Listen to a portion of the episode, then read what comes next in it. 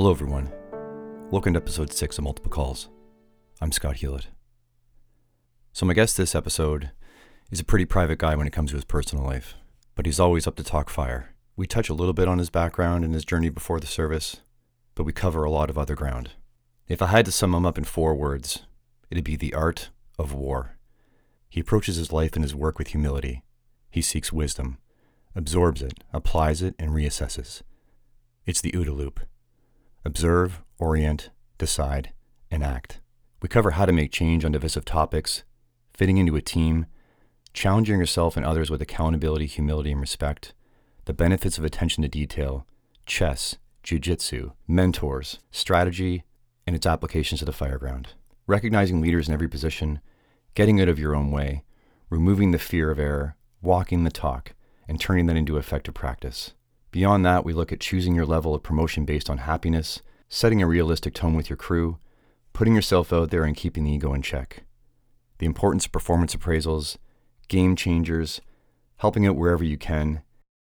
Above all, being proactive on the fireground. How to handle flack and criticism afterwards, and peer support. There's a lot here, so buckle up. And now I bring you Jared Newcomb. Jared, Yeah, my brother. welcome. Thanks for having me. Yeah, it's it's been a uh, long time trying to uh, get us together, eh? It is, man. Life Yeah. it gets in the way, Yeah, it does. but I do appreciate the uh, the opportunity to come down and chat with you, man. For Love sure. talking fire. Right on. Come a bit closer to the mic, and uh, that'll be better for your voice. There you go. Now talk to me. It's like I'm making love to this thing. That's better. That's better. I put Kool Aid on top for us, and we poured Oh, ourselves a, a double of it. That's right, we did, man. Thank you. Cheers. that was one of, no, salud. That was one of the things uh, you threw in your little bio, right? About how uh, you sometimes get accused of drinking the Kool Aid, but you just see yourself as a student of the fire service, right? Which, which has been, I guess, a, it's a common theme, right? That we've that we're always touching on. That Drinkers of the Kool Aid, brother. Get- I'm, I'm looking at him right now. I'm looking at him right now. Hey, you know what, dude? I'm okay with it. yeah, We've got uh, a box of Kool Aid at the station. right. You know, they bring it out at the odd time. You know, uh, anytime there's uh, any anything going on, and, and I ask for a standby, wh- whatever the case may be. Right. Out comes the Kool Aid, brother. Out comes the Kool Aid. It's come out at a few uh, retirement parties too, right? Oh yeah, for sure. Yeah. For sure, Yeah. man. You know what? Wh- What's uh, what's drinking the Kool Aid, but just being proactive and Yeah, you know trying to master in the craft, brother. sure, sure. So I think the last time we uh, we got to spend like a significant amount of time together was when we worked on uh, ventilation, and we were trying to put the divisiveness of uh, that wide spectrum of people being on either side of the PPA, PPV, Fuck, what a hot topic that was. wasn't it? Yeah, that oh was my god. that was tough to bring everybody to the middle because it wasn't going anywhere. You know what I mean? Uh, we just sort of had to put it in its own little box, and and Dude, fisticuffs. I'm surprised we didn't come to, to blows a few times. Not not just you and me, but Yeah. the the panel as uh, as as a whole, yeah, uh, very divisive, yeah, wasn't it? and, and and I think it still is to to some degree. You know, the having the knowledge to to understand what fire is all about. You know, and if, if you can't apply that, then man, that's not the that's not the tactic for you. It's not right. That's Oh, like boy. your that's like your uh, end, the end of the, the education. Like you know what I mean? When you've not that there's an end to it, but you get what I'm saying. You got to have a lot under your belt before you start messing with something like that. Well, and, and that's what made it such a, a, a tough pill to swallow is that we spent a lot of time just talking about fire behavior Yeah, and and how uh, air affects fire before we even got into the tactic. right. Yeah. So it was part of a, a five year, four or five year push, I think, for us. It, was, uh, you know, dude. I, I remember um, our live fire guys. They they were adamant about uh, having you know uh, that that uh, that chart. You know the the flow flow of how or sequence of operations Sure, what sure. would happen on a fire scene and and you know nothing was happening. And I remember they, they brought it to the table. I was like, yeah, you know what, guys, you're absolutely right. Yeah. we, we got to do something with this because there's no consistency across the board and i didn't realize getting into it though how much would be involved How far back we had to go, like from the Oh. start, right? You got to start at the beginning oh my god and work your way up to it. So, I mean, just to bring people up to speed, so we did we did fire behavior, um, and then uh, transitional attack was a big thing. That you know, just putting a label on, again on a tactic that's been around forever. That was something we needed to cover because that was you know being uh, spoken about and used, and then standard resource deployment, right? Yeah, yeah, man. Mhm. I wanted to ask you where that. I don't think I ever asked you because like you you were the first one I think to bring it to everyone's attention. Like, where did that come from? Did you find that somewhere? Did you? No, dude. You know what? Uh, so we, we we did the transitional attack, and that that was an opportunity to say, hey, man, let's have a let's have a setup. Like like how how do we approach every fire? Right. You know, what's our action plan? Well, fuck. You know what? Let's let's set up like a generic setup so that you know we're prepped for for firefighting, for ventilation, post fire. You know, we've got tools and equipment set up, man. Now you can do whatever tactic you want. Right. So what you, wait, the, the way you delivered it was uh, it's a windshield survey. Yeah, and you get res- and you get resources moving towards the the structure. Which I mean, I'm sure a lot of departments have different names for it. Uh, so I'm just trying to frame it so people understand when, when we say that what we mean. So a lot of actors used to come through station one and they'd say, "Hey, man, so you know when I wrote the exam, I'm I'm ready, I'm eligible. What the fuck's an incident action plan? Right. yeah, do I just fly by the seat of my pants? I'm like, no, fuck, dude. You know what? Here, here's a generic setup. You can you can run everything off of it, but you tell the guys, do a 45, man. Just set it up. No smoke showing, no big fucking deal. You look good doing it. You've practiced it. Mm-hmm. It's done. Mm-hmm. It's done. You got a garage fire, fuck, um, a master stream or Yeah. or the 65 fast attack. The, the point is, those is now the guys were armed with a with an incident action plan. They could tell the guys before they even positioned the truck. Mm-hmm. Now, hey guys, go. yeah. Now I can go ask the questions. Is everybody out? If not, where are they? And then, you know, wh- what's the location of the fire? You do your 360. If you were to go back to our past, man, they used to, to fight fires with three trucks. Right. Three trucks. Yeah. And, and they were good at it. Well, there's pros and cons to that, right? Well, you know what? They fought fires all the time. Right. You know, and so their experience level was off the chart, man. These guys were they were soldiers on the field. Um, these guys, you know what? They knew what to do, and and they're the ones that that I talked to first.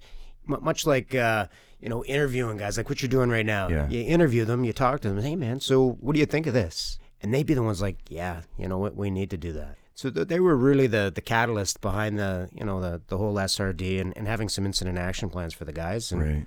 I put it together, and then I wanted to do it repeatedly so that I kind of matched like um, uh, when we would do the combat challenge. Right. Just fine tuning those little skills. Drill it, yeah. Yeah, drill it, man, until you're good at it. Dude, if you're judging things before you even try it, you know what? I, at some point, you've checked out. To say you're gonna do one thing one way all the fucking time, Right. It, it's wrong. Yeah. It's wrong. Can I swear? Yeah, as much as you want. it's labeled explicit for a reason. Yeah. All right, perfect. Yeah, yeah, yeah. You know what, dude? Uh, yeah, if you got the blinders on, you're doing one thing one way all the time. You know what? Check out. Right. Get the fuck out. Right. But if you're open to things, you, you got to try everything. Mm-hmm. And then you may get something out of it. Sure. And you may adapt something and, and add it to your arsenal. And dude, you, you just become better. Mm-hmm. Isn't that the goal? Yeah.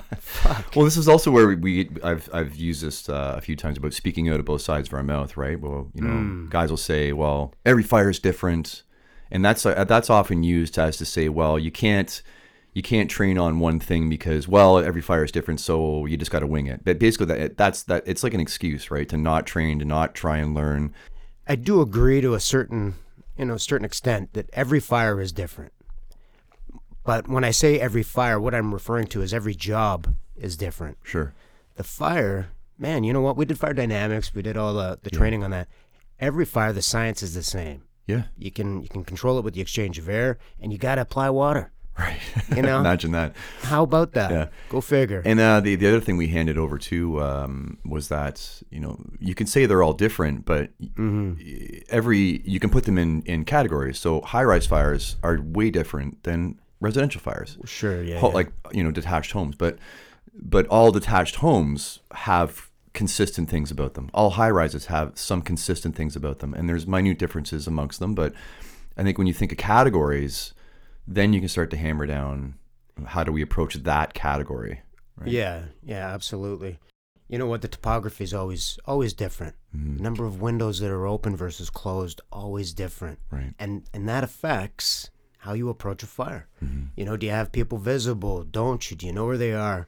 Right.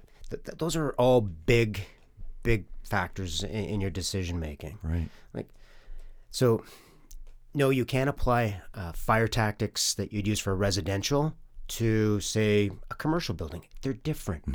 You know, your tactics should be different. Your approaches are different. But at the end of the day, you know what? Our mission is life, property, and scene stabilization. Right. That's that's our mission. Yeah. So what, what really uh, what brought us uh, really close together uh, on this this journey was um, was the ventilation, um, and that opened up. Um, I guess I don't know, man. No pun I- intended. that opened up a lot of doors. Opened a lot I think it goes back further than that. Yeah. I think yeah. it goes way back. But we got Yeah. we got we got heavy on that one. There was a lot to cover. Oh, it was for sure. You know, and it was it was funny. Even you and I at times fisticuffs. Sure, almost, sure. Yeah. Yeah. Hey, but agree to disagree. But you know what? At the end of the day, I came out with a with a ton of knowledge. Me too. Uh, Yeah. A greater respect for for our job and the people around me. Yeah, if you're gonna if you're gonna get into something difficult, there's gonna be some difficult moments, right? But we all ha- Oh, we, yeah. Mm-hmm. we had always had the respect there and the end goal together. So I think that's why it worked out well. Well, the mission was always the same, right? You know, just to become better, better, uh, you know, people, fire guys. At the end of the day, You know, we've done all this work together, but uh, I've never I don't really know what you did before you got on the job. Like, Oh, what, did, what did you do before? Can you dig that far back? dude, I, I could dig back. Yeah, yeah, yeah. Uh, you know what? And when did fire come on the scene for you? When did that? When did it? What was the start of it? Give me the give me the lowdown. You, you know what? Uh, grew up out in BC, and not a lot of not a lot of money, man. So I worked with uh with a guy that uh, we we did scrapyard stuff. You know, we would pick up old cars, metal, take it to the you know uh, Felix scrapyard, Right. get some money, right? Yeah. Uh, so that's kind of how it started, and then then I got into working in the bars, slinging beer and and bouncing. I did that till I was I think twenty. That was a blast, man. I love doing that. But uh, from there, I got into lighting and electrical field. Okay. Met my wife, um, and her dad introduced me to the fire chief at that time, and and uh, he would tell me stories, and I'm like, oh shit, dude, that sounds fuck, that's awesome. So did he did he introduce you with a purpose of like introducing you to the service, or was like this is a guy I know? You know what? It just turned out it was a fella that I'd met up on the lake, and we would just start talking, you know, uh, um, you know about what's going on Right. and, and work, and, and he'd fill me in, and uh, you know the the passion that he, he had when he talked about, you know, the fire service and and the and the men that he worked with, uh, men and women that he worked with. It was uh, it, it was inspiring. You know, I, I, and I didn't uh, intend to be a fireman initially. I just I just talked to the fella, and he, he got me kind of keen on it. I tried. So what were the first steps? Like, what did, where did you go from that conversation? What what was the first thing? Uh, first thing I did was, you know, I put together my resume and, and started applying places, man, from Ottawa through to through to London. Mm-hmm. Had a couple of good ins, but I'm, you know, uh, when it comes to, to drinking and writing a test the next day, it, it doesn't really mix very well. so, you know, it uh, I, I just held out, kept doing my thing, and, and eventually I, I did get on. Now the, the fire chief at that time had, had been long retired, but uh, yeah, it was best thing that ever happened to me, man. Saved my life Wow. for sure. Saved my life, Yeah, yeah. And so, what was your uh, rookie experience like? dude. Station one, Delta platoon, Right. pack of wolves. like seriously, wolves, man. I thought I'd been around the world, done a lot of things, Right. lived life, but these guys, they they were they were a tough bunch. You know, love those guys, and, and they molded me from from day one, just to be, you know, um, I, I'd say. Uh, how, how do you say this? Uh, to be the best that I could be at, at, at every every task, every little function around the department, right right from cleaning, right through to you know uh, cooking to to doing the the the trucks, Right. and then then on scene, and and to follow these guys around because they they were very um, you know um, uh, precise on a fire scene. Everything they did had a had a had a purpose, and they moved, man. They they moved, and it was fluid on the fire scene, and you know what? That's I got hooked real quick. I think fucking day one, day one. Can I can I name names? Yeah, sure. Yeah, yeah. Okay. So Gano was the first guy on the back of the truck with me. And I remember day one. Wow. And we we we fought fires and he's he's like, Nukem, slow down, slow down. Let it go for just a little bit. Let's watch. and then I would learn, man. But the shenanigans around the hall, I, I learned from the best because these guys were really good at it.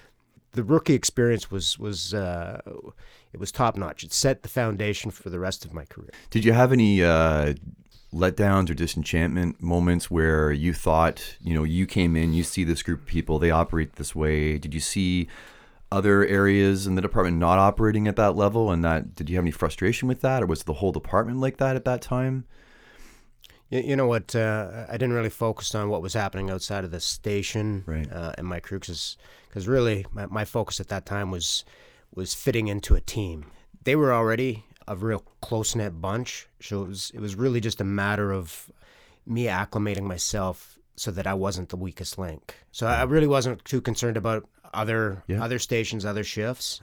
I got to a certain point where I felt really comfortable, and then it was like, you know what, fuck, let's start challenging myself. And then uh, I asked uh, Erwin at the time, he was my, my district chief. I said, hey, chief, you mind if I uh, I try the high level technical rescue? And then I did a seven year stint with uh, with the boys down at two. You know, working with guys like Vasey, it just took Oh. me to the next level, man. Yeah, I'm gonna try Yeah, and get him. level. I'm gonna try and get him on here. I don't know if you will, but I hope he does. Yeah. Dude, that guy's got a lot to offer. I know. A, a shit ton for sure. I'm gonna bribe him with popsicles. I hear. Ah. that. I hear that's his weakness. Yeah, yeah. Get a, get a 24 pack. I'll just leave a trail of popsicles from Yeah. there to here, and we'll uh, I'm pretty sure you could, uh, you know, allure him with one of these too. a little bit of Kool Aid. Yeah, Yeah, yeah, yeah, yeah, sure. Kool-Aid. Some Kool Aid and popsicles. Yeah, maybe I'll make Kool Aid popsicles for him. Mm. Totally blow his mind. Uh, when did combat come into the the uh, scene for you? You know what? Uh, I think I was three or four years on, and uh, Zeus had had me out to, to the training grounds, and oh man, you know what? He he ran me and he fucking pushed me. I, I near fucking died, like day one. And that was our first time really meeting each other and and working together, right? Yeah, when, when did you start? Ninety-eight. 98. So it started in uh, 93. I'm telling you, dude, when he first started doing it, and, and two minutes was the, that was the mark. Right. Like the world's fastest man, right fucking there, two minutes. uh, yeah, that's that's all I wanted to do, but I, I barely finished my first go around. But I, I did, because he, you know, the, the guys push you, right? And there's no no quit in this. It, it's all grit and heart and just keep going. But man, I fucking near died. I near died. Like my lungs were bleeding. My head was exploding. I had to pee. But then you learn a lot about yourself even more that you, you came back and kept doing it, right? Like some people do that and think ah, that's I'm never doing that ever again. Dude, I thought I was in great shape. Like I thought I was a warrior, but oh man, that, that was humbling experience. But it, it kept me coming back though too. I, I loved I loved doing the, the combat with Pete and those guys. And, and you know what I, I love most about it was that their attention to detail. No egos. They're just like, hey man, here, try this. It was like, oh fuck, eureka moment. All right, I love it. I just cut down five seconds. Anyways, it was great, man. It was nice to be a part of that team, you know. And and uh, you know, at the time they were world champs. Well, you're a you're a tactics and technique and detail person, right? So Yeah, stuff yeah, like that that that puts the bug in your ear. for sure. You know, it's you and I have spent a lot of time up there as well. You, me, Welshie, a, a lot of guys. But of course, there's there's certain few that you know would would help me uh, eh, to to perfect the craft Sure. uh, on the on the tower, and it was man, we spent a lot of time. I need a lot of work. you know what though? I got no ego. Yeah. You know when it comes to that. So Oh, I learned you know that what, from you, Scotty? too. Hey, come on, fucking show me, Yeah. show me, dude. And we taught each other Yeah. for sure. Yeah, that was uh, that was a humbling experience, though. I I think everybody should do it. In fact, make that your you you pass that before you can get hired on. Speaking of techniques and tactics and details and and uh, no ego and learning, uh, Mm-hmm. you're a big chess guy. Yeah, you, are we gonna play? Fuck, I'm ready. That's where you Yeah. get it. That's where you have to teach me. I I know I know the basic moves. That's about it. Yeah, oh yeah, yeah. It's you know what? There's a beginning game, a middle game, and an end game. You know, and it's all in the setups. During my my uh, beginning game, I'm just watching you, dude, seeing what you're doing, and then now I know how I'm gonna play my middle and my end. and it, and it's no different than than firefighting. But there's a lot of guys, uh, like a lot of our, our former fire chiefs. They're all chess players, Wow. strategists. Mm-hmm. It's like, hey, dude, come on, let's play. Let's see what you got. Have you tried Go? Are you aware of that game? No, Okay, we're No. gonna we're gonna have to look that up and uh, right, let's go. There's like a next level chess, like chess on steroids. oh man, okay, I'm in. Yeah. Yeah, no, I, I haven't heard of it. I haven't heard of it. I've been out of the loop. well, that's a great segue too. So uh, you also introduced me to the uh, the OODA loop. The OODA loop. right? Yeah, dude. Yeah. So Yeah. for people that don't know what that is, uh, give me a give me a rundown on that. For sure, for sure. Um, okay, so you, you've got a, a colonel out of the states. He's a, an Air Force pilot, and he comes up with this uh, this OODA loop. It's just a decision making model, and it's all uh, based on you know um, uh, who you're fighting at the time, and, and you know what's presented to you, and, and how you take those uh, those little cues that are presented to you, and and turn it into um, decision making. Okay. So you're observing, you're orientating yourself, you're making decisions, and part of your decision is to have multiple options of decisions, like plan A, B, C, D, E, F, and then you think about it. You know, what would your outcome be? You're forecasting and predicting, and then you're making, you're actually taking action. Right. And that action, once you you take action, it feeds back because all of a sudden, you know, something's going to happen. If you're applying water, if it's if it's not changing color, you know, or if it's not going out, you know that there's you're getting feedback. So then you you go back to observing, orientating, deciding, and acting. Right. You can adjust adjust uh, what you're doing to to the situation. That in itself is it's so simple. It's so easy to think of, and and you can use that when when talking to guys about firefighting. No fire is ever the same. Okay, no problem. Sure. Let's uh, let's take a look at what we got. Let's let's see what our our our uh, frame problem is. What's the life problem? What's the what's the exposure problem? Let's let's consider what our actions are and let's take action. Right. There's no right or wrong answers.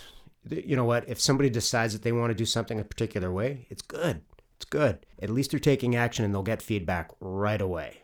I, I- I use uh, the OODA loop uh, analogy with uh, with a lot of our our uh, mentoring acting captains, and you know it it seems so simple, and it it's a no fucking brainer that they're like, okay, Gab, let's let's fucking move on. Let's move on. but I, I like it. But I like applying it, applying it and learning is different. Yeah. well, applying applying shit under stress is a different it's a different ball game altogether, man. When when you've got uh, people screaming, crying, carrying on, and you know, it, it affects you mentally. And if and if you're not, you're not fucking human, who prepared you for uh, being a captain when you decided to write? Who was who were your mentors? dude. I had one of the best mentors ever. Um, I had I had a lot, but you know, guys in particular that I can think of is is one is Pete Thompson, uh, an old Inglewood guy, still around. He's in his seventies, still riding the trucks, dude. He's a monster, and you know what? He uh, he was cool, calm, collected, great guy, great guy, and and I took a lot from him. Um, but you know what? Gano as well, man. Gano was a great guy. Again, Inglewood seems to be know, hub, the, eh? The hub, Yeah, yeah, isn't it? Yeah. fucking Mandy, man. But yeah, no, no, that's the hub, man. And a lot of those, the the, the guys from from Inglewood, man, uh, they've been around. it's that rural get it done mentality, right? Oh yeah, yeah. Let's get her done. Do more with less. Yeah. Yeah, uh, but you know, there's been many, you know, many a guys, Right. and and it's not just the the captains. A lot of the the the, the guys from the floor, you know, the ideas that they presented were much like senior officers or great leaders. So I took I took a lot of good stuff from those guys as well, and have applied it to being, you know, to working towards being a, an officer. hmm So uh, something like the OODA loop or these decision making um, techniques was that something that you were introduced to by your mentors? Did you find it later and realize that it was it was a name for something that they were already doing? When did you when did you come upon more of these decision making tactics? Did you come into that later on on your own? You know what? Uh, when, it comes to uh, to to the OODA loop, uh, that was just something that you know what I, I'm interested in in uh, how we react under stress. Um, so I, I- searched it out, man. I, I had to search it out. I'm reading a lot through uh, situational awareness. Uh, our Gasaway, great guy. I, I love uh, listening to to what he has to say about you know how we react under stress and decision making. Um, there's there's all kinds of books about it. So yeah, no, I, I just I kept uh, kept reading it uh, uh, and and applying things. How, how do you apply and, and do your job under stress? You know what? It's it was trial and error in, in a lot of ways. Were you like that as a as a rookie into those things, or when when did that digging process start? You know what? I, I guess uh, that that digging process started once I got promoted. Uh, Did you have realizations now running calls as a captain? And you're like, I got to know some more, and and is that what what the catalyst was? hmm Yeah, no, uh, it, it was it was that plus working with uh, a lot of up and coming captains uh, or mentoring captains, and and and they were asking about you know well, you know what's an international? So I, I, I, I studied, man. I studied a shit ton, but it doesn't tell me what to do. No, it, it doesn't tell you what to do. It doesn't fucking tell you what to do whatsoever. But you got to frame the problem, man. Frame the problem and, and apply a solution, and, and you'll get feedback right away. Um, I, I- just started reading. I, I started reading. Uh, the the recognition primed decision making model was really the one that's been used most often. But it was here's a picture of what you have. You know, go. You know, what, what's your decision? What are you going to do? But it, just by showing a picture, it, it's it doesn't give you the full picture. You've got to take that picture and take all four sides, and that becomes uh, like a little snippet in time. And then in two minutes, that that picture will change. Right. It's either getting better or it's getting worse. So you know, and, and then I just get you, you get guys just going through that, and I did that myself. Okay, so where am I uh, at with the with the fire, the building, the smoke, the air, the heat, the flames, and use that type of reading the fire model as well, and, just kept applying it every two minutes. Where am I at? Where am I at? What's changing? Is it getting better? Is it not? And you brought that um, to people's minds, uh, getting back, you know, to the SRD, right? When you structured the drills, Mm-hmm. right? You you would have them deploy. Yeah. Uh, you'd, you'd give them a picture. Yes. They would choose one of the five SRDs Mm-hmm. and start rolling it out. And then, as the captain's walking around the back of whatever you had pylons out, they would walk around to the back of the pylons, which would be the Charlie Yeah, side, man. and you would hand them another card. Yeah. and they yeah. would look at that picture and say, "Okay, this is what you have now. What do you do?" And you'd have them call an audible. So Yeah. you were you were kind of in the really uh, thinking about it now in the absence of a uh, formal um, officer development program through these these uh, opportunities. You were sort of you know running an informal officer development program for yourself and for others. Yeah, I never really thought of it that way, but I, I guess you, you could.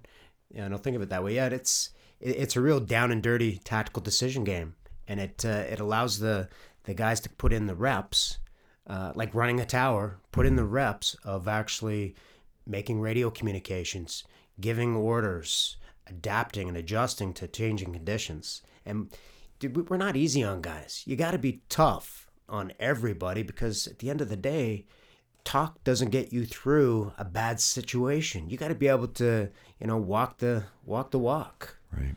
Yeah, you know, it may sound fucking cliche, but at the end of the day, you know what?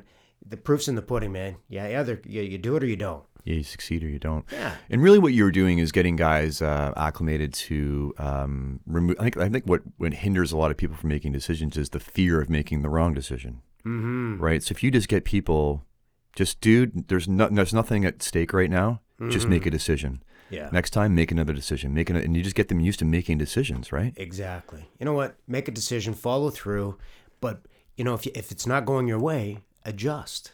You don't have to stick to it. You don't have to stick to it. Adapt, adjust, be flexible in your approach, and and make another decision. Yeah, it, it may seem kind of crazy. Hey, fuck, you know what? This is what I'm doing. It's not working. Let's try something else. Right. But that's that's how it works, man. At any position in the service, Absolutely. correct? Yeah. Absolutely. And and you know what? The great thing about this that that tactical decision game that we were just talking about with the pylons and everything is that uh, after you do it a few times, it forces you to take a look in the mirror and say, "Okay, man, you know what? What do I need to work on?" And and if you are a perfectionist, if you want to be a world fucking champ, hey, you know what? You are gonna you know take those little things to heart. You're gonna adjust. You're you're gonna make yourself better all right, you know what? I got to work on my radio, man. My radio work sucks. or, you know what?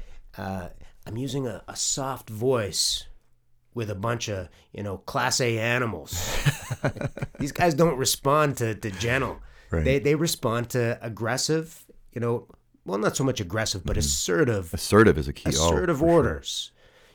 And if you've done it with these guys a million times, you know, everybody knows what you're made of and, and they'll start respecting you for it. Yeah, hey, Mm-hmm. you fucking make a mistake, no big deal. You'll get better. You'll get better. So work, working with uh, crews uh, that you've had, Mm-hmm.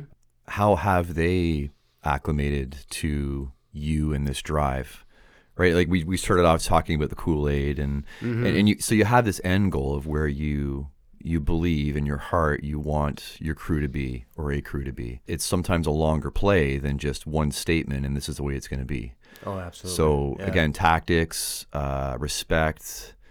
Um, how how have you started with you know assessing a crew, and and you know no crew's perfect, so there's always going to be something that you can offer to to make people better, and you kind of kind of gotta remove all these layers, these barriers to sort of get them to to come along with you, right, and believe in mm-hmm. you. So how mm-hmm.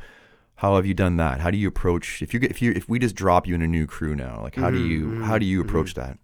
Well, you know what? Uh, initially, you know what? I'm not there to make uh, significant changes. It, it, the ball's already rolling, man, and and they're already a team. My job really is just to to become a part of that team, acclimate. Much like when I was a rookie, man. These guys are good. They're good. They're smart. They got everything going for them. I just need to be a part of the team. Get with the program. So how do I do that, dude? By doing what they're doing. I'll do the dishes. I'll do this. I'll do that. That's fine. But when it comes to training, I also get involved. I'll lead by example. Lead by example, and then I'll demonstrate it. I'll show it. Then I want them to show me. We have collaborative talks, and these collaborative talks will, will then be how could we have done better? And, and it's really just the feedback portion. Getting involved, being a part of the crew. Uh, I don't want them to be the ones that, that just drive the, the team. I'm part of the team. I'll help drive the team. That's your role. That's my role. And, and and I'm a firm believer of, you know what, let's get our shit done. Let's work hard. Let's be good at what we do. And let's play hard. Right. You know? yeah. Both. Because it's got to be a, a balance of both. Sure. What's what's uh what's your first talk? Obviously, they're going to be different, but what would be you, co- you come in in a new hall, or say you get a new rookie or a new firefighter, and those might be two different talks. But what are what are your first talks like? Just to sort of introduce yourself. We're a bigger department now, so people don't know pedigree. Uh, They don't know you personally, so. You get dropped into it. You've got new people you've never met. They've never met you. What's your first talk like? what do you say? First discussion, you know what? Uh, who I am, what I like to do. You know, a lot of people have already, they've got preconceived ideas. Keep an open mind, man. Keep an open mind. Let's, uh, let's play. We're going to, we're to do, we are going to train, you know, but we're also going to have a good time. So do you introduce yourself like you let them know about you personally first before you get to the work side of things? Not really. My my personal life is my personal life, man. I, I, I work hard outside of the, the department all the time. And, and not just work hard, but I, I volunteer. I do a lot of different things, but guys don't need to know that. Really. Uh, not not right off the hop. I, I'm kind of private that way, but as we get to know each other, all those layers start peeling back. Sure. Like you know you know me. I come across as a as a as maybe a little rougher around the edges, but you know I'm gonna keep it that way. It's it's a facade. it's a facade. It's It works well, man. Yeah, Yeah. It's a facade. It's part of you. Come on. yeah, for sure. Um, So you let them know you're going to train hard. yeah, we're gonna train hard, play hard, and at the end of the day, we're gonna be the best team in the city. Wow. Okay. Yeah. So and, You set and the I- bar. I set the bar, I- and I use uh, I use the combat challenge uh, uh, as a, as an example all the time because that it, to me is the the epitome of, of if you want to be the best in the world, you, you really gotta look at the, the fine details, and and the only way to, to get good at that is to sometimes pick yourself apart. Nobody's good at everything, but collectively as a group, and I tell these guys all the time, collectively as a group, man, we're unfucking stoppable, Right. and and that's that's my approach. So you remove again. You remove the fear, just like you were trying to with captains and mentoring. You're removing the fear of making decisions. You remove the fear of them making mistake in front of you. Right. I want them to make your mistakes. goal is yeah. Yeah, I want you to make mistakes. Let's make them all the time, Exactly. and let's talk about it. I'm not going to hammer you into the ground for making the mistake. Oh, dude, you see these guys. The guys I'm with right now, they're fucking wolves too. Right. Oh, I make a mistake, they're all over me. It's ice cream. It's this, it's that. right. So the same rules apply to you that apply to everyone else. Oh, for sure. Yeah, yeah. I, I'm no different than anybody else, man. I'm in I'm in the, the same game, same place. I'm I'm part of the team. Yeah, that's it. Yeah, and I, and I don't mind making mistakes in front of the guys. It's all good. So let's try something new. You know, it could be the uh, you know the pushing a 65 or a 45 two man bottle lock, dude. First couple times I tried it, I fucking near died. I did. You and I did it. Yes, we did. Yeah, it's uh, it ain't easy, and you know what? I don't mind doing it in front of, you know, 10, 15, 20 No. people, don't matter. Yeah, so what? It takes me a little bit longer. I'm a little bit older, better looking, but Always better and better, man. Well, I've I've personally found that too, right? Once I got out of my own way with a fear of, uh, you know, I think sometimes we're afraid of, well, if I don't know it perfectly, then I don't want to do it imperfectly in front of people. But as soon as you're you're like, "I- I'm just, I'll put my hand up, I'm first in. Like, I'll mm-hmm. whatever mm-hmm. happens, happens. I'm gonna do it, and you get by that that ego, like you said, a little bit, that fear, yeah, ego's, and a, and then you're killer. and you're not going to do it perfect, maybe even every time. But and the more you more you do that, the the cleaner the delivery is going to be. That was like teaching my first recruit class versus my fifth recruit class, right? You, like the fifth class gets the First one's pretty rough. yeah the first the fifth class gets the A game, right? Because you've got this nailed down. You're teaching two a year, and tactics are and techniques are kind of the same way, right? but the tasks are all part of the tactics and you know what uh, if, if you've got four guys that aren't aren't on point and don't know exactly what's going on uh, as as a whole and how the big picture all puts is put together Yeah. you know what it's not going to work Have you faced any pushback, and and how do you and how do you deal with that? So Uh. you, you feel like you're coming across in the most respectful way you can, Mm-hmm. right? You're doing what you're doing. Your heart's in the right place. You have the best intentions, and you still get pushback. How do you how do you deal with that? well, not so good yeah not so good Right. you know when we, we were doing our ventilation talks uh, depending on, on who you're talking to some people again have the blinders on and they're not open to say science and, and how these are hard and fast rules concepts that you, you can't argue the shit it's like arguing gravity listen learn and and let's uh, let's actually come away with some some golden nuggets Right. you know and, and that's kind of that's been my approach man I, I don't want to pussyfoot around, you know, what we're here for. Let's uh, let's just get the job done. Let's have some fun with it. Let's have a few laughs. We'll work hard and and, and fuck, we'll play hard. Uh, uh, the majority of guys respond well, and it's not a, a mean tone. It's not a bad tone. No, it's just uh, it's a realistic tone. it's realistic, man. Yeah. Yeah, at, at any moment the, the tones could go off, and and I want you to be be armed and prepared. It's it's like getting ready for a fight, dude. and I get all fucking jacked up, ready to go. You do. well, speaking of that, the, so we talked about chess there briefly, and Yeah, uh, we'll introduce you to Go. I, I don't even know much about it, but we'll we'll delve into that together. right, we'll all right. delve into that together. yeah. You can teach me chess, and then we'll both All right. tackle Go. How about that? yeah, Deal? I'm in. I'm in. Okay.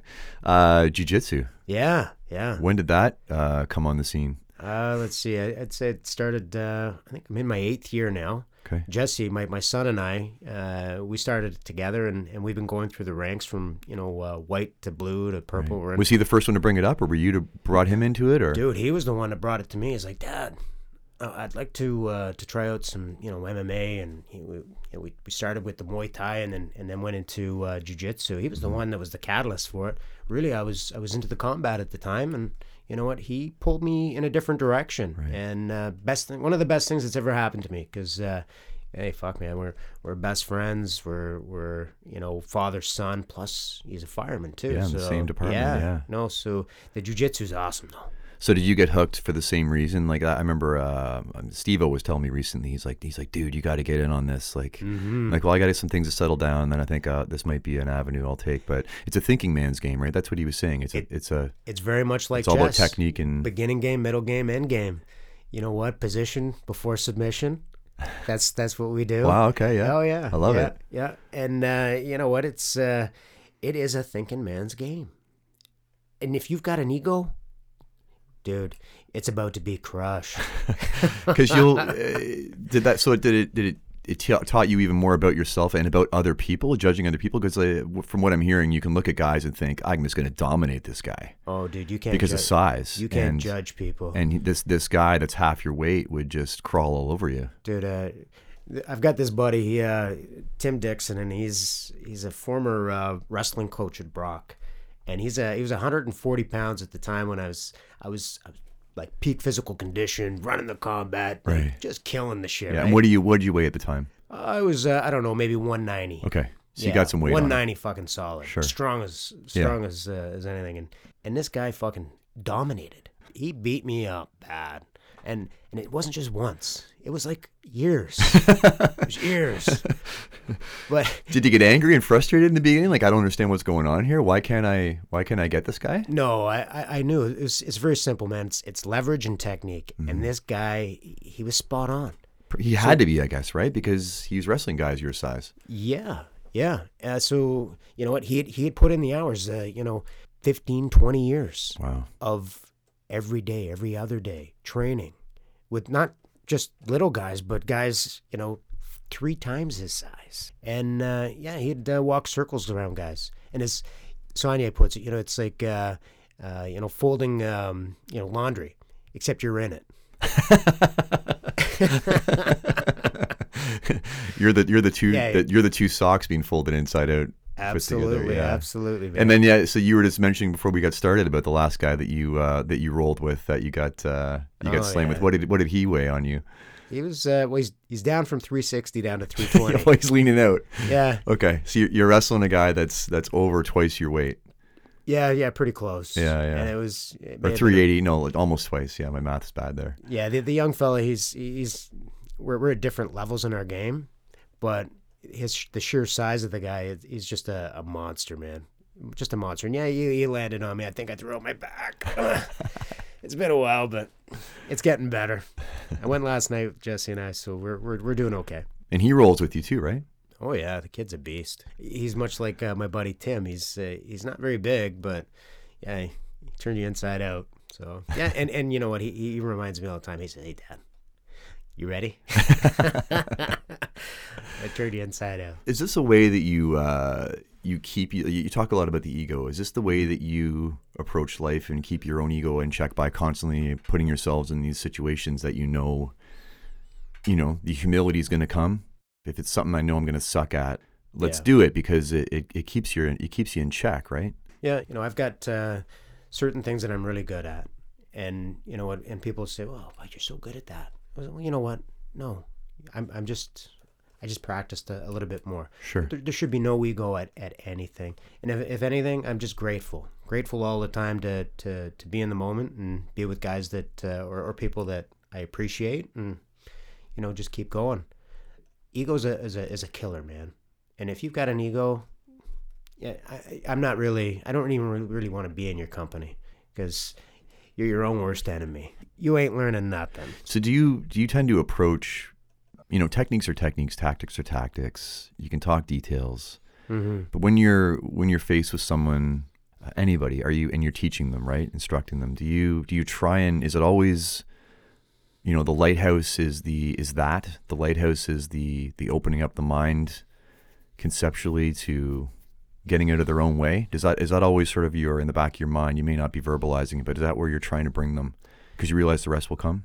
Absolutely. You know what? Uh, they they they have an idea, so they may have read about things. They may have some ideas as to what it is that they're doing, um, but maybe not have practiced it that much. So my my job really is just to to get them to try things, and then if I see a direction that we could go, I just I just merely adjust and, and ask them to try something, and and if they they do that and they they have this eureka moment or this light bulb moment, and they say, hey, fuck, you know what? That actually worked better for me. I'm gonna try that, and then we'll we'll do that a little bit more, and then and then we, we just take that same evolution or whatever and and and we just tweak it slightly again. And and then eventually you've incorporated say three little skills within that task that you're doing. And and man you're you're you're off the fucking charts. Good. If they've got egos then they're like yeah yeah yeah yeah yeah done. I'm, I'm out. I've checked out already. But if they don't have the egos they're, they're good. But the, most of the the junior guys coming on that they want to learn. I, I'm starting to find out more and more that, and they'll tell you, you know what, I may not be strong at this cap. Hey, no problem, man. I'm your guy. I'm gonna I'm gonna work with you, and we'll, we'll we'll do it a million fucking times. I, I don't care, and and I'll do it with you, cause I, I like to do shit too. I, I don't want to just stand back and talk about shit. I want to do it. I, I want to work up a sweat, man. Let's work out. Let's roll, right? yeah. So you and I are uh, of, of the age where um, we were on the job without the internet Mm-hmm. or the starting of it, basically. Yeah. Uh, and then that came to play. Um, so how much did that you know that access all of a sudden to all this information. Like when you started digging, you're probably digging, looking, you're reading books, you're at the Oh, yeah, library, and all of a sudden you've got everything at your fingertips. Like, did you was that like a, a total like mind blowing moment where you realized how much was actually out there? And Dude, I'm YouTube fucking certified. so yeah, I YouTube all kinds of shit. So you're yeah. using are you using that with your crews with your guys? Like talking about it's one thing, but let's watch it. Let's let's watch actual fires. Mm-hmm. You can say what you want to say, but here's an actual call, and here's what it looks like. Do you find it makes it your uh, your end goal easier because around the kitchen table without proof in front of them, a lot of guys can say a lot of things happen, but when you watch it happen in real time, Mm-hmm. for me, I've found it's just like you can't argue this. Watch it, Yeah. right? Yeah. You know what? I, I think it's it's good and bad. I, I, I don't actually do a lot of the, the YouTube videos with the crews. It's more predominantly like it's military tactics. How, how do the Marines do it? How do how, how does uh, the Air Force do particular things? Because they've done it a million fucking times. The fire videos would be just strictly for you know reading the fire. What's happening? What's changed? What's burning? You know, what's the color of the smoke? How's What's it going to changing? happen? What's going to happen? So it's it's really about forecasting and predicting to, to see what somebody's doing in another department uh, and then try to emulate that Yeah. and it, and it's not what we do here then i find it can be deprim- detrimental because we got 400 guys on one page and now you, you want to you know make an adjustment where we're, we're no longer on the same page that don't fucking work either. So I, I like them. I, I like the internet. I think it's got it's good and bad and and my mind is blown because man you know i'm watching fucking jujitsu videos all the time. Did that lead you though to so when you discovered, say, um, and very often um, uh, the Western, uh, well, I mean, it's all the Western world, but I mean here in North America, right? There's certain tactics that are, that are dominating, uh, and then you look at a place like Sweden, right? yeah. And what they're doing and the gas cooling, and uh, I mean they seem to be a lot really ahead of us um, as far as decon goes. Like we could, you know, take a lot of pages out of the book there, but um, for me, what I what I perceived when you brought all this to me and sort of let me into your world, like it blew my mind. And I, I, what I took away was that you saw something that's different, and instead of just ignoring it and saying that's not what we do, and learning more and more about what we do, mm-hmm. you wanted to know all of it. yeah It's like yeah. I want to know why they do what they do. Like we may not ever use it, but did you? Is that is that am I reading that right? That you you know what you're spot on, brother. Yeah. So 3D firefighting, Grimwood, the guy's a, a fucking legend out in the UK, right. and you know him, Hartin, and, a- and a few others, and and they fight fires with three quarter inch high pressure lines. They go into the same burning buildings that we do, Right. and and they they gas cool on their way to putting out a fire. Hmm. And as they gas cool, and it's just the smoke that they're fighting. So 3D uh, firefighting is, is about you know controlling the smoke initially, but as they spray into the this misting into the the, the smoke, it, it actually cools it and it condenses it so that the smoke lifts. Mm-hmm. So unlike us, where we've got you know say high heat zero vis and it's right down to the floor, mm-hmm. Our gas cooling isn't as efficient. You know, the North North American way isn't as efficient as it as it is, say, for uh, them out in the UK. But you sort of, but you applied that that mentality to Mm-hmm. well, how do we? And and this is really when you look at fields like that's where there's there's they're they're they're a bit diametrically opposed, but Mm-hmm. overpowering with water and and and cool it still cools as you go. The For smooth sure. bore mentality, like.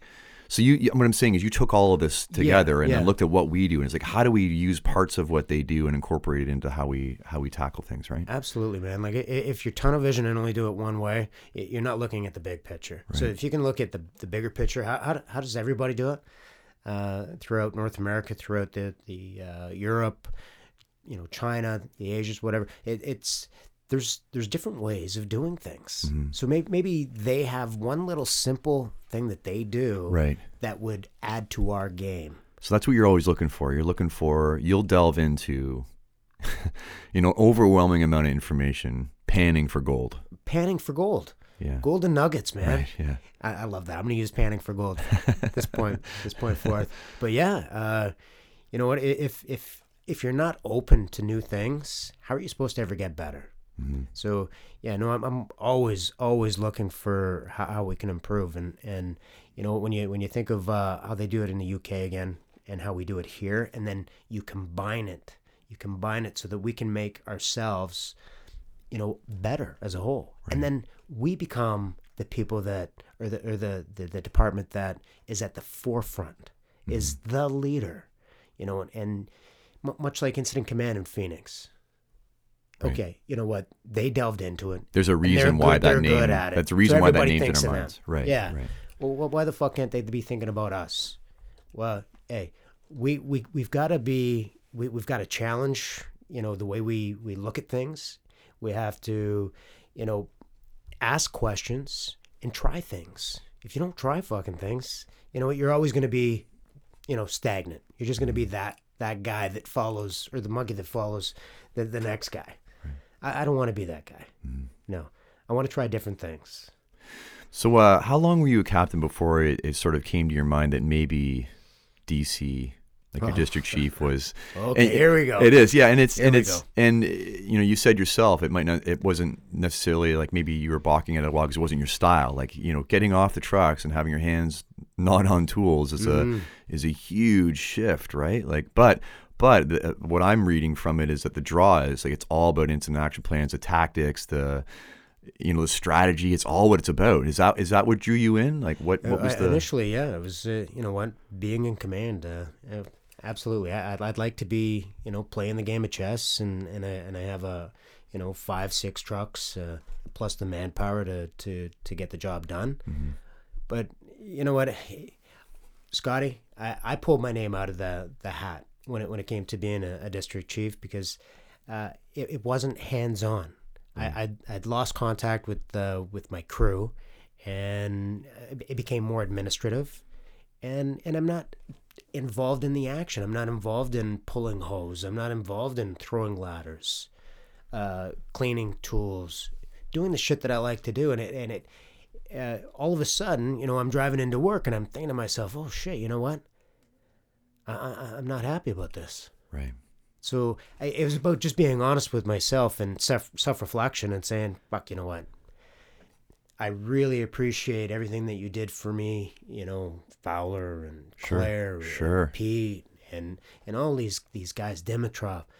These guys helped mold me. I, I could still do it, but it's not for me. I, and I really appreciate everything that they did for me, man. Right. Everything. They they put their time into me. Yeah, um, but how are you going to know Yeah. So, unless you do that? You got to go through the process, right? Yeah. Get up to the plate and swing. Right. Yeah, put yourself out there. hey, pick me. I'll try it. You know, And it had and it had uh, aspects of it that, that were attractive to you. for sure, absolutely. Do you think if you were in command of fires or larger scenes often, yeah, weekly, that you would that you would be more attracted to it? Absolutely. Barring that, maybe I could make some adjustments. Sure. Yeah, Yeah. There's always yeah. yeah. You, you know what? Uh, I'm not a, a huge fan of just sitting in the car. I, I remember talking to this battalion chief out in New York uh, City, and and, uh, and I said, man, first off, the, the conversation started. Well, how do you manage that many people and the overflow on radio traffic? He says it's easy, man. First off, you, you sector off, and then you assign all these trucks to the sector. Mm-hmm. So you're only talking to one guy. So, and, and he would he wouldn't be stuck in the car. He would move to a forward position where he would have his accountability to his right, and then he would have a safety officer, and he'd have somebody else there working the radios with him. He was like a general at the forefront. I don't know. I being in, stuck in the car is not for me, dude. I can't do it. I, But a lot of guys, I mean, they may, and this is this shows just different personalities. Some like the quiet and the isolation. You know, I guess where where some people study and they thrive on, you know, when you're you're studying information, they need music going, and the more stimulus, the better, right? And then you've got mm-hmm. guys that that need it dead silent. oh yeah, yeah. So so maybe there's these guys that need it dead silent to focus, where you're you don't mind the, you know, the trucks running and the hoses flowing and the yeah, I like the chaos. the wind in your face and the Yeah. rain on your yeah, man, I, I dig the chaos. It's it's so good. That's that's where I want to be. right. Is is solving problems. But again, you know what? At the end of the day, even if I was at that that forefront, I'm not on the tools, man. The other day we had a, a commercial property fire. I'm on the on the roof where we've got the K12 and it's running. It's for cutting holes. We're checking for extension, putting out fire. And I look down and there's the chief in the car. I'm like, that's it. that's why I did it right there, man. Decision made, yeah. Yeah, decision made. So you just know where your happiness lives. my happy place is is with the crew. You know, it's my family outside of my family. You know what? I, I've been extremely blessed to get to this point. So mm-hmm. yeah, I'm I'm super happy with the crews, and, and I like meeting the, the other guys from the surrounding halls, and, and joint training, co-training, dude. It's the best. I don't even call it a job. It's not a job to me. Mansell just recently says, you know, dude, it's not a job, it's a calling. It is because no matter no matter what, I, I leave the station, I'm the same fucking dude. Yeah, that is 100% true. I'm the same dude. No matter what, I'm gonna be a fireman, right, right through to the day I die. Even when you retire. Yep. How many years you got left? I can go in five. Wow. Yeah, Oh, I how's that feel? makes me feel old. The end of my tape measure. Yeah. yeah. 2023 is uh, that's the early, and 2028 is the late. What do you see yourself doing um, after you're done? Do you see yourself instructing? Do you want to still stay involved in the service? Are you going to say, I, I've been there, done that, and I've done my part, and I need to move on? Or I, I have thought about it. Jesse and I have talked about uh, maybe ha- opening up a jujitsu gym. Okay. I'm thinking Collingwood might be prime, dude. hey, he- Yeah. you know, I would love to have you here. I'll welcome wagon that for sure. Yeah, no, we've talked a bit about that. On- Once I retire, I- I'm not sure what I'm gonna do, dude. Other than travel and Is fire part of it though? I, I do have a passion for coaching and teaching, firefighting. Who knows? I probably will, man. Get into I- the college Yeah, aspect of it and teach yeah. brand new people and Maybe, yeah. The brand new guys, I love them, but they're so green. I, Mm. I would prefer to work with guys that have, you know, are, are seasoned, right. seasoned, and then just take those little fine skills and, and just adjust slightly. You know, it's just fine tune. I So like maybe fine get tuning. maybe get to be a, a part of a um, an external private company that does some teaching and guys can take courses and I, I would, I would say maybe, maybe, possibly. is there a, is there a topic that you'd uh, that you'd focus in on more than another? You What know, comes what, to the mind? the fire behavior, it, it comes to mind. Yeah. Uh, ventilation comes. You to ran on a mind. squad for a long, long time. Would you want to do that too, or Squad work, yeah. You know what though? You got guys like O- O'Blennis, man. They're off the charts good. ridiculous? Yeah, ridiculous. There's a guy you should have here. I too. will. I got a long list, man. This is Yeah. a Dave Lee, another great fucking dude. Super fucking smart. Mm-hmm. Yes. Super smart and and a great leader. Just to just to mention him, when I first got promoted, he was the leader of the station. Leadership just doesn't come from captains; it comes from the guys on the floor. And, and they can be the driving force. And if you can harness that, if you can read your crews and, and harness those powerful little leaders, man, nothing is impossible. You can do all kinds of stuff with these guys. Do you think we need um, a lieutenant title? I think so. Well, I think your acting captains, uh, they, they could be your lieutenants. A- again, whether you got captains, lieutenants, or not, that one senior fire guy in the station who's who's really your, your go-to guy, you know, guys are going to him to talk to him before they'd even go speak to the captain. And that's just the way it is because there's that trust, right? But a lot of leadership just comes from the, the fire guys, those senior fire guys, man. Sometimes it's a junior. But If you're approachable, right? if you're approachable, yeah. I've learned a lot from from everybody, man. You know, from the the chiefs right down through to your proby fire guys. If you got no ego, dude, you can pick up a lot of shit from a lot of people. Now that we've got the fundamentals solidified, you're never done with them. What do you see as our next challenges? Well, you know what? Uh, I think radio communications, just radio work in general, is uh, is a big deal. We were given these radios, but at the end of the day, you know, our, have you, have you really paid attention to your pitch, tone, clarity, microphone positioning? Uh, we're not evaluated. There's no performance measure, so we really don't know whether or not we're any good on the radio. No fault to our own because we've switched our, our, our breathing apparatus, our masks, our radios have changed. Have we really worked with the guys to, to fine tune and tweak their radio comm? And do you think that um, a lot of uh, firefighters, like they know they have a radio, Yeah. it's sort of there as their, um, if they need to call Mayday. Yeah. But the captain they always see is look, they're the one that make all the radio transmissions, so like they don't they don't speak on it. Well, that's the thing. It could be anybody, right? So if the captain's down, hey man, step up to the plate. You can't take your gloves off, and let's just say you got zero vis, but you can't communicate. Now with your gloves on, switch it to talk around. Now make that radio transmission. It's a lot tougher than it sounds. And unless you've orientated your radio and you've done all your shit, and and you actually are familiar with it, it's going to be a very tough thing for you to do. That should be on the forefront. Communication. And it's an it's an individual thing with with each captain. How do you know that if that you're any good unless you've got feedback from you know somebody? What we've been doing recently, and, and I'm working with the guys on this, rather than me tell you what's happening. How about your crew? I'll just have you make a couple radio transmissions on on air. Grab your mic, make your radio transmission now. Your crew will tell you not whether or not they can hear you or they can't. Because then it becomes peer, peer pressure. Nobody wants to look bad in front of their crew. But hey, you got no Wico, oh, no big fucking deal. Well, fuck, how come you didn't tell me before, guys? You making me look like an idiot. Right. Why don't you try it then? Exactly. Right. Exactly.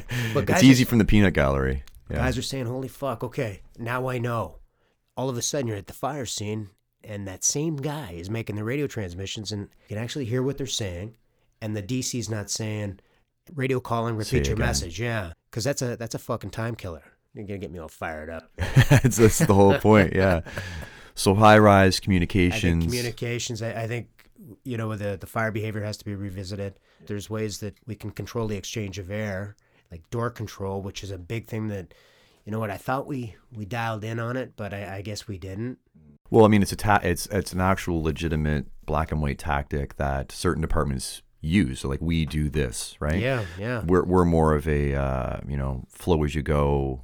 for sure. So instead of controlling the air, you're controlling the heat. So uh, you know again, you're just messing with the fire triangle, right? Which which one do you want to deal with? Absolutely. And it's a manpower thing too, right? so manipulating, control, controlling the fire triangle, I, I think really that's that's something that we could be better at. Not not everybody, uh, you know, has the the opportunity of having a second truck in, third truck in right away. So, and and man, we, we got these aerials, 280 gallon. We we flood a line and we start flowing, man. We run out of water real fucking quick. You do, yeah, real quick. for sure. So, Yeah, those aerials as frontline trucks, oh man, right? There's a lot of reasons why. Uh, yeah. You know, Take well, the, take, ladders for the take for the those in tank the out states. of it.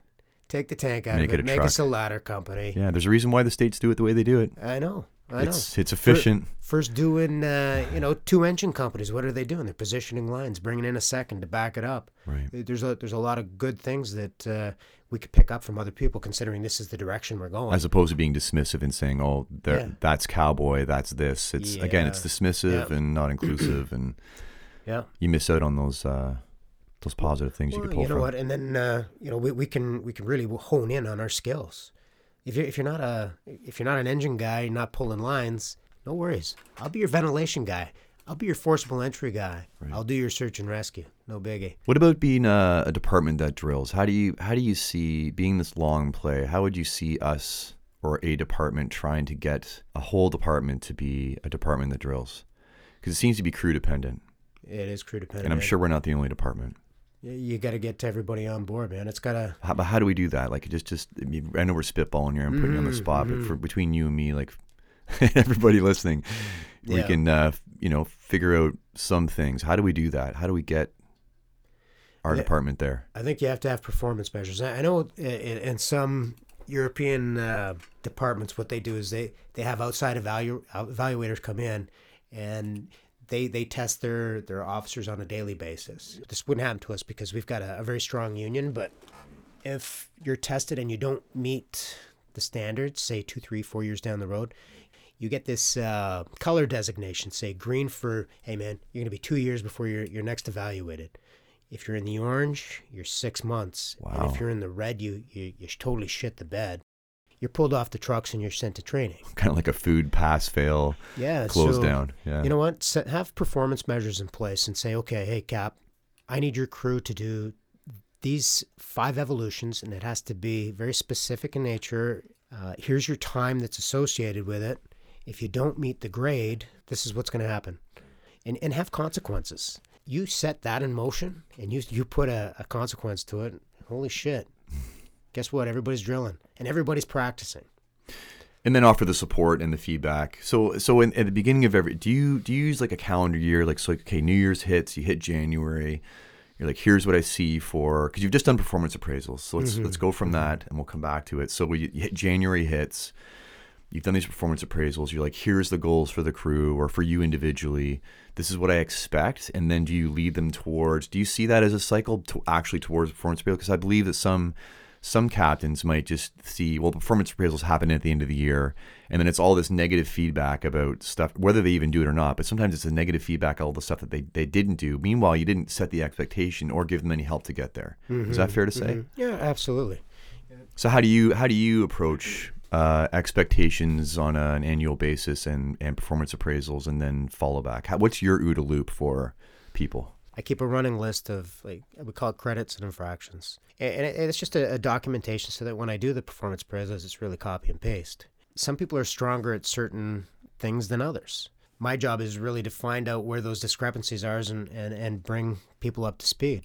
As far as setting the, the training for the for the year, I, am working more towards what's our high risk, low frequency type calls where we're, we're in the most amount of danger. For, for med calls, we've got our SRD. And, and when we have, say, chemo patients, you know, patients with uh, communicable disease, diseases, mm-hmm. how, how, do I deal with that? So we, we can go through violence, weapons, know, yeah, fire, man.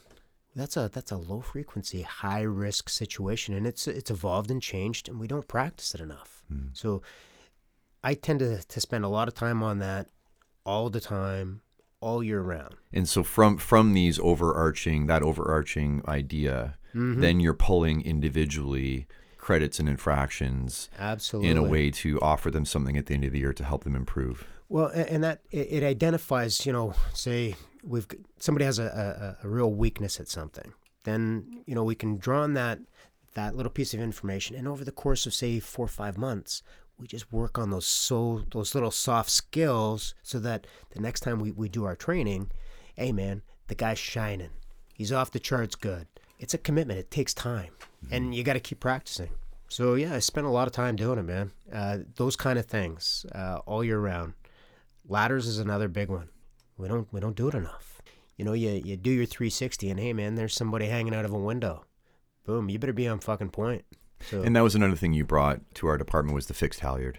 Oh yeah, yeah. Right. Which just made so much. That again was another thing that was like this. How has this not always been this way? Yeah. And that that's that changed things for me. It got me into drilling ladders and throwing twenty fours by myself. Like that was again. You, you make one small change like that, and mm-hmm, mm-hmm. that's what I've always appreciated so much. And then it, and then it allows people that to grab that one small thing, and it opens up so much more for them. Yeah. But the fixed halyard, that was another yeah, that was uh, that was a good one. Uh, I ran into a guy at uh, the FDIC. Great thing. Right. Uh, yeah. You know what? Everybody should be going to that convention at, at, least once in their life. Yeah.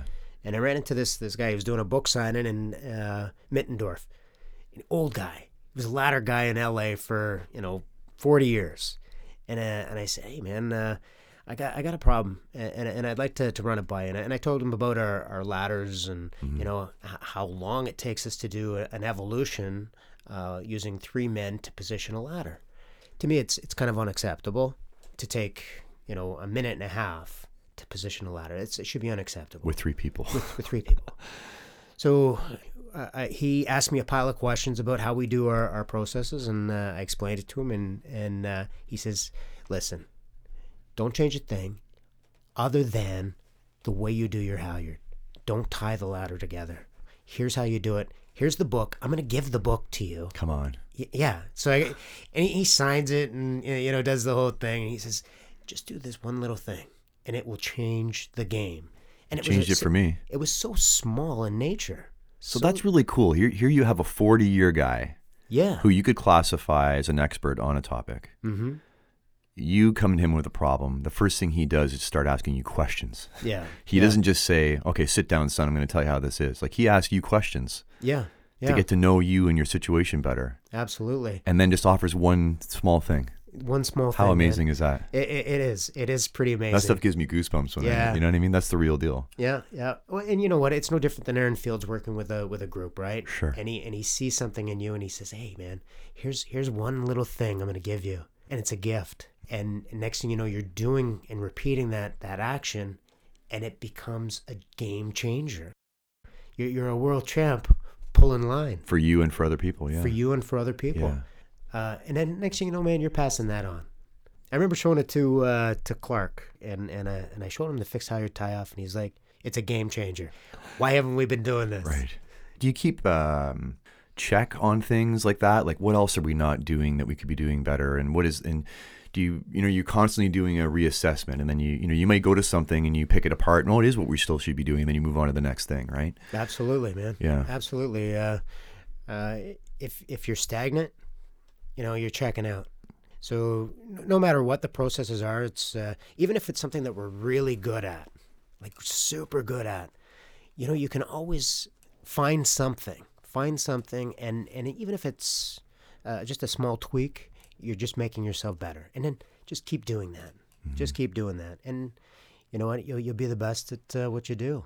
I, I always refer to the combat challenge again, but those little details, details change everything. And and if you practice it, man, you, you just you become a world champ. It sounds so cliche, but it's it's fucking true.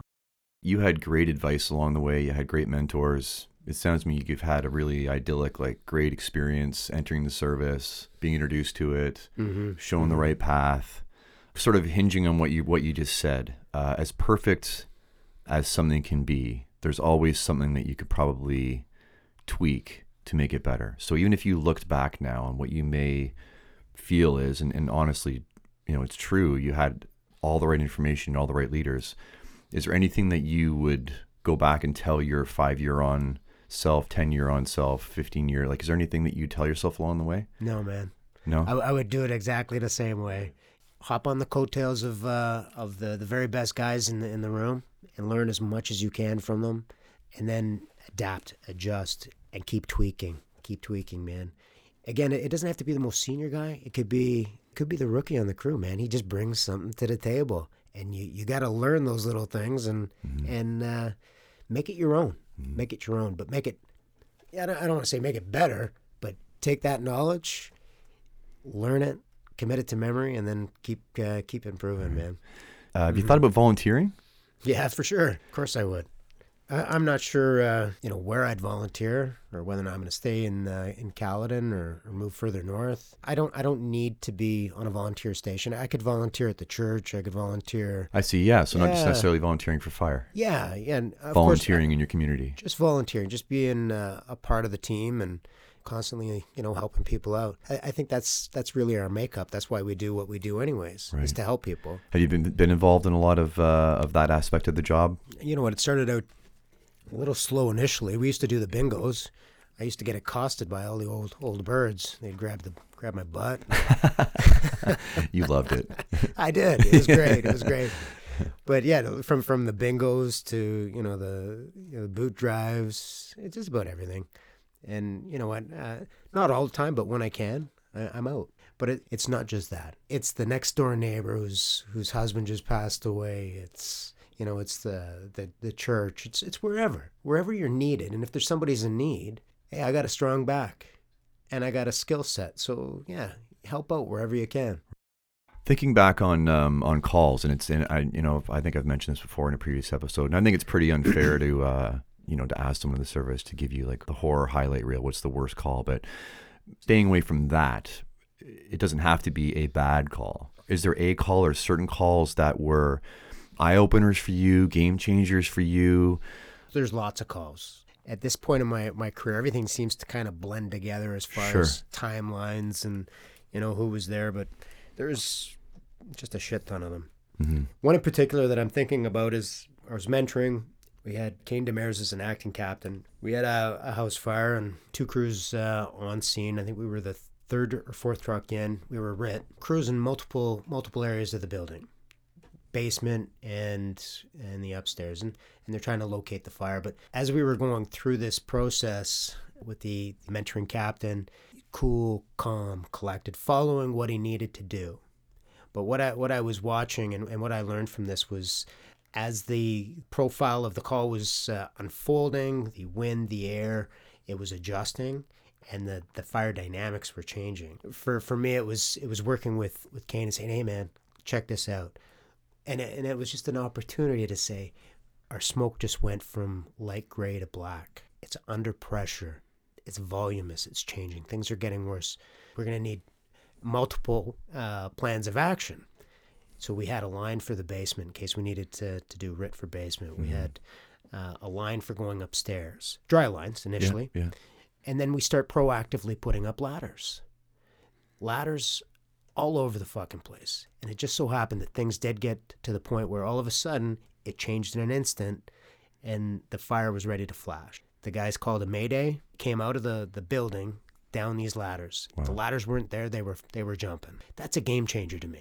And it, and it, and it that one in particular stands out to me because First off, it was a, it was a great learning moment for our actor, and he kept cool and calm, and he did an amazing job. Also, the opportunity of having not just one but multiple plans of action, and, and just making a, a decision and taking action. Yeah, and and it fortunately, you know what, the the decisions that we made were proactive decisions. We weren't told by a, any chief officer to say go to uh, level two, dude. If we had to wait for somebody to tell us what to do, it would have been too late. Proactive. Yeah, and I think that's a common thing at every level too, right? That even firefighters might. You don't want you don't want freelancing.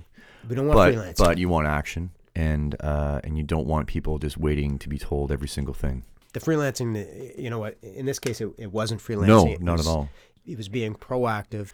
It's like it's like pulling lines, man. You pull a line too soon, guys will frown at it. But hey, you're doing your fucking job. Right. What's the worst thing you do? Pack it back up. Yeah, pack it back up. Exactly. Right. right. So yeah, that one stands out in, in uh, particular. Uh, there's there's other fires where we pull people out. They live for a little while, and then they've some of them have passed away. But Mm. uh, of course, they stand out, and they're, they're rough to talk about. Yeah. But you, you get to really see what uh, what you're made of when when shit is hitting the fan. Those are those are definitely lots of standout moments. Yeah, they're they're, they're rough calls. But Yeah. they're rough calls. Did you did you find that moment? Um, just sticking with that moment with um, with Kane or with our mentoring and acting captain. Did you find it was splitting that role into two people? Obviously, you can take in so much more information. So, because you were standing back and watching him watching the fire, and not actually making the calls, were you able to? I mean, uh, I know given your experience level now, you can take in a heap of information and make all these decisions. But did you recognize that in that moment too, that you were able to just see different things because you knew certain things were already being done? The division of of um, well, of stimuli. Absolutely. You know what? F- First off, super competent at his job. So I, I already had that confidence in him. One thing I love about mentoring is I get to actually do some work. I get to throw ladders. I get to pull lines. I get to do all that shit. But in the same breath, I'm I'm dropping you know little hints. Yes. You know, here's your plan B, C, D. You know, I'm constantly listening to the radio uh, and working side by side with uh, with my guys, and they're making these these adjustments, and I can hear them giving the orders. Incident action plans uh, is evolving and changing to make or to supplement the chief officer's plan, and these guys are killing it, man. Not everybody, but he killed it. He killed it that day. He did really well. I feel well. I feel like what you're doing without even maybe being aware of it, and you're and you're trying to pass on to these other people again, maybe even subconsciously, is that you you tend to approach things like it's like an art, right? Like there's an art to mentoring. This guy is standing there. He's you know putting himself out there. He's he's making these decisions, and you were there would be an art to giving him just enough to Mhm. keep him moving forward and not overwhelming him with like you could you could yell 10 things at him you forgot all this stuff and overwhelm him and then lock his brain up that's a really special moment in that high stress needs to to be able to drop Oh yeah, absolutely. useful stuff to somebody Well, and yeah. have them take it in and actually make use of it Well, and it stays with them forever. It's a, it's a success that they carry with them. and now you're the voice in their head for the next one Absolutely, man. It doesn't matter. There's been a ton of guys, but that was a that was a great moment. Great moment. I, I was given a little bit of flack for not taking over the position, but you know what? At the time and, and during our critique, we used to do these post fire critiques. I explained to the to the chief officer that at no time was he not in control. and at no time were you not in control At no time was I not in control. right So that balance that we were working with it was still good. And we had a solid, solid crew on that truck. We drill, man. We practice. We were I don't want to say we were the A team, but in our minds, if shit was going down, we're the crew to, to help you out. you know you don't even have to label it as if you're if you're practicing to be an A team and you and you and you're performing in that moment at your best it mm-hmm. doesn't matter how you label it Yeah. you can call it whatever team you are you're still you're still providing what the results you're providing Yeah, it, it- people recognize when they say A and B and C teams, Sure they do. whatever. Yeah. A- At the point, at the end of the day, you know what? We put in the time out in the tarmac, out at the the tower, at Arenda Road, man. We we put in the time. Maybe too much Kool Aid time. how have you handled the flack It doesn't matter to me. Bring on the flack. It's all good. You guys want to bring me Kool Aid at 2 a.m. in the morning? No problem. Just put it on the table. It's all good. And guys are doing it. I may get a little upset, but it's still, it's okay, dude. I, I'm okay with it. Bring bring on uh, the shenanigans. even the criticism from uh, your superiors. Obviously, we're not we're not always 100% in the right. There's probably some criticism that, and I mean, like you said, with no ego, we're, we're going to take something away. We're probably critiquing ourselves harder than any supervisor ever would. But how do you how does that dynamic work? Like, how do you have that conversation? They may be at a certain level where they're they're very competent in their game. Whomever's giving that that Right. flack. But it's not just about them. Maybe I want to work with the, the junior guy or the mid level or, or a senior officer collaboratively, make some adjustments and, and make them better. So at the end of the day, the guy that's that's giving me the flack or, or anybody that's says it's drinking the Kool-Aid, well, it's it's not just about you, pal. It, it's about everybody. So uh, we're just trying to bring everybody up to speed. Yeah. So may, maybe they're super good. I don't know. And what what advice would you give to um, people that are thinking of entering the service or brand new recruits that are in class right now? Uh, The, you know, the generational differences. We could even you know you could get into sort of labeling people as millennials or different generations are just different. Mm-hmm. So what would you? And you know, you've raised kids. Yeah, yeah, yeah. So yeah. what would you say to them? Don't be afraid to make mistakes. Try everything. Always critique, set goals, and constantly try to improve. In the fire service, it's so vast because we deal with everything. You, you got to be open to the fact that you- you're not the best at everything. Constantly learn and improve, man. Drop the ego too. You, you can't have an ego. Are there any moments that stand out for you through the years where you you felt like I'm experiencing family right now? This is or this is brotherhood. you know, in, in a lot of respects, it saved my life.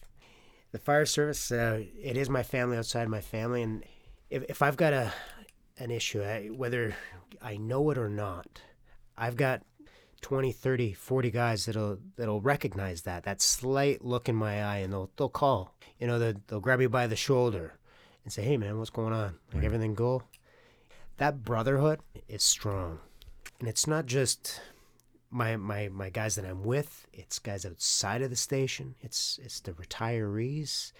It's vast. It's a it's a strong fraternity.